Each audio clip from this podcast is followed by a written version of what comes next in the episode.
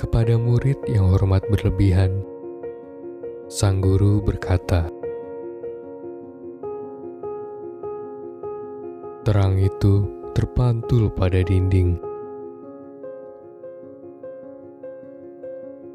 Mengapa menyembah dinding?